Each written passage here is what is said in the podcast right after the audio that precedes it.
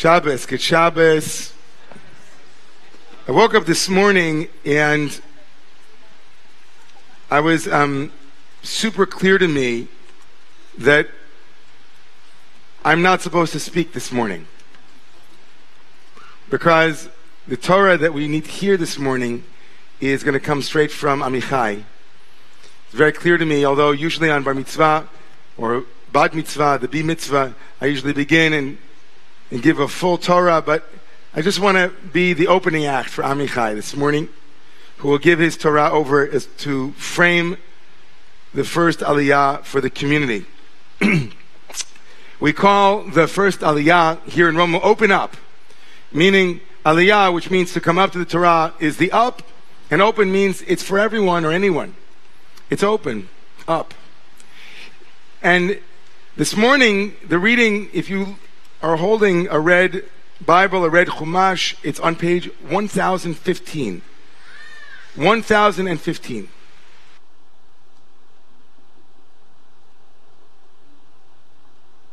How you guys doing? Okay? How's the heat? It's okay?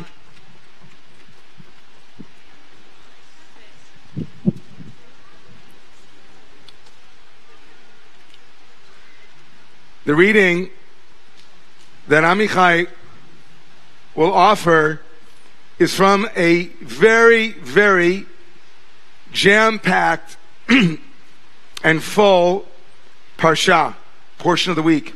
Parsha Va'etchanan is famous for the second Decalogue, the second time the Ten Commandments or Ten Utterances are given. This time, not by God, at least the first two. The Ten utterances here are distinctly Moshe speaking to the people and also are very different than the first utterance, the first time they appear in the book of Shemot in chapter 19. It's also famous for the Shema and the first paragraph of the Shema. And so, as a, a prelude to the first Aliyah chapter 5, verse 1 through verse 18, which we'll be reading, Moses tells the people, ויקרא משה אל כל ישראל ויאמר עליהם שמע ישראל דחוקים את המשפטים. Listen, obey really in this context. Obey to these laws that I will give you. Asher anochi dover be'eznechem, that I will utter in your ears. You must study them and observe them. Verse 3 Adonai. God, Yah, covenanted us, cut a deal with us, cut a deal, cut a agreement with us in, at Chorev, the Deuteronomic name for the mountain of Sinai. Panim b'fanim, verse 4 goes on to say, God spoke to us face to face out of the fire. And now this verse, verse 5, which will be my little introduction to Amichai.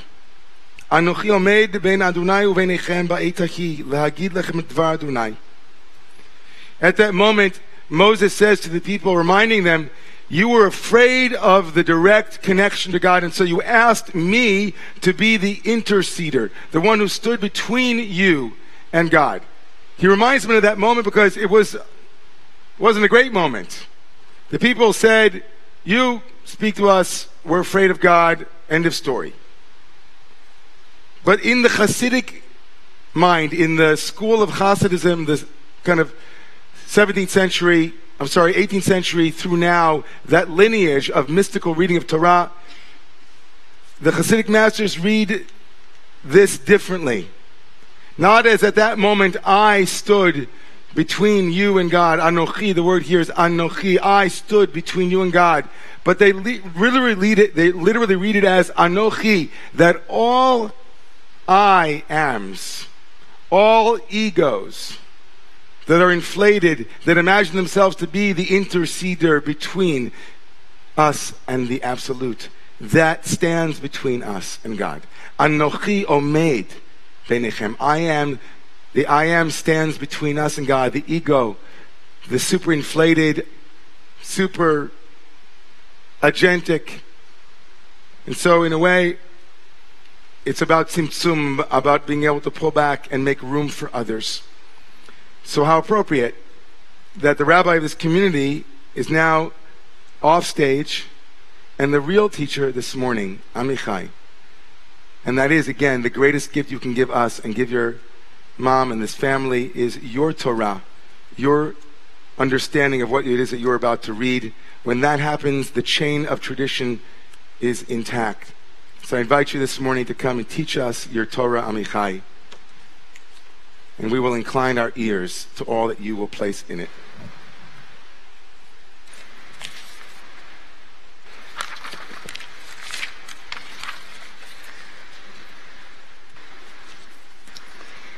In my parsha, Va'etchanan, Bnei Israel received the Ten Commandments. I thought hard about them, and at first I thought that the last six were the ones were the only ones that we actually needed to obey. The ethical commandments: respect your parents, don't murder, don't commit adultery, don't steal, don't lie, and don't covet. I thought that the first four were just traditional. I am the Lord your God who took you out of Egypt. Don't worship other gods. Don't use my name in vain, and keep Shabbat. At first, I didn't connect as much to them because they seemed focused on God. I don't really see God as the center and source of all beings, so the commandments that focused on God didn't seem relevant to me to obey in everyday life. However, I do believe in life and society in the universe because all of us exist in this universe, more specifically on Earth. We all need to protect and love each other so that we can all thrive. That's my God. I resonate more with the universal God than a particular Jewish God, and therefore the universal focus commandments made more sense to me than the particular Jewish ones. I have, I have a children's book called What is God's Name by Rabbi Sandy Eisenberg Sasso, and after reading it, it inspired me to change my way of seeing God. It talks about what everyone's idea of God is, and at the end they all say, God is love, or the way I would interpret it in my non God believing way, everyone in the universe is connected by love. So maybe the first commandment isn't so relevant to obey after all. Once I found my way of believing in God, I was able to fully receive all ten of the commandments. I've written interpretations of the first four commandments so that, so that they are now meaningful to me and hopefully to you too. I've also drawn a chart which you can find in your program. If you look at the chart in your program now, you can see how the chart shows how the commandments are connected to each other. So these are the, the Aseret HaDibrot, the Ten Commandments, interpreted by me, Amichai. Number one, I am God. I'm, I'm interpreting this one as we are all connected by love. Um, number two, you shall have no other gods besides me. Or my interpretation is don't do stuff that makes us turn from love. Don't do stuff that seems immoral because it isolates you from loving others. If you do something immoral, meaning if you do something wrongful or not loving, like stealing or murdering or any one of the other things that the commandments tell you not to do, then that's going against our idea of loving each other, which is doing things that are immoral or just not loving. That is for me committing idolatry. Number three, don't use God's name in vain. I'm interpreting this one as don't use love to manipulate others. Don't use my name, which is love, to hurt other, in a way that hurt, hurts others. Number four, rest on Shabbat. This connects with loving others because you should rest and spend time with your family and friends. This is loving them and loving yourself by giving yourself a break. Give yourself a day, Saturday, to rest and build loving connections. Number five, respect your parents. Your parents take care of you and love you, and so you should love them back. And when they get older, you should take care of them as well. Number six, don't murder. Number seven, don't commit adultery. This one is connected to the third commandment, which I interpreted as don't use love to hurt others. Number eight, don't steal. Number nine, don't lie. Although my opinion is that you should be able to lie if it's a life or death situation. In general, though, don't lie because it's immoral, and if you do, no one will trust you. Number 10, don't covet, or don't envy others. But I think an exception would be that you can silently envy, or you could say to your friend, Oh, you're so lucky that you have that blank, like being happy for them. But if you're so envious that you would go to any measure to get that thing that your friend has, then that would be immoral. My kavana and my hope to you today, for you today is to think about this. A lot of people do not agree with loving each other. They have no respect for others.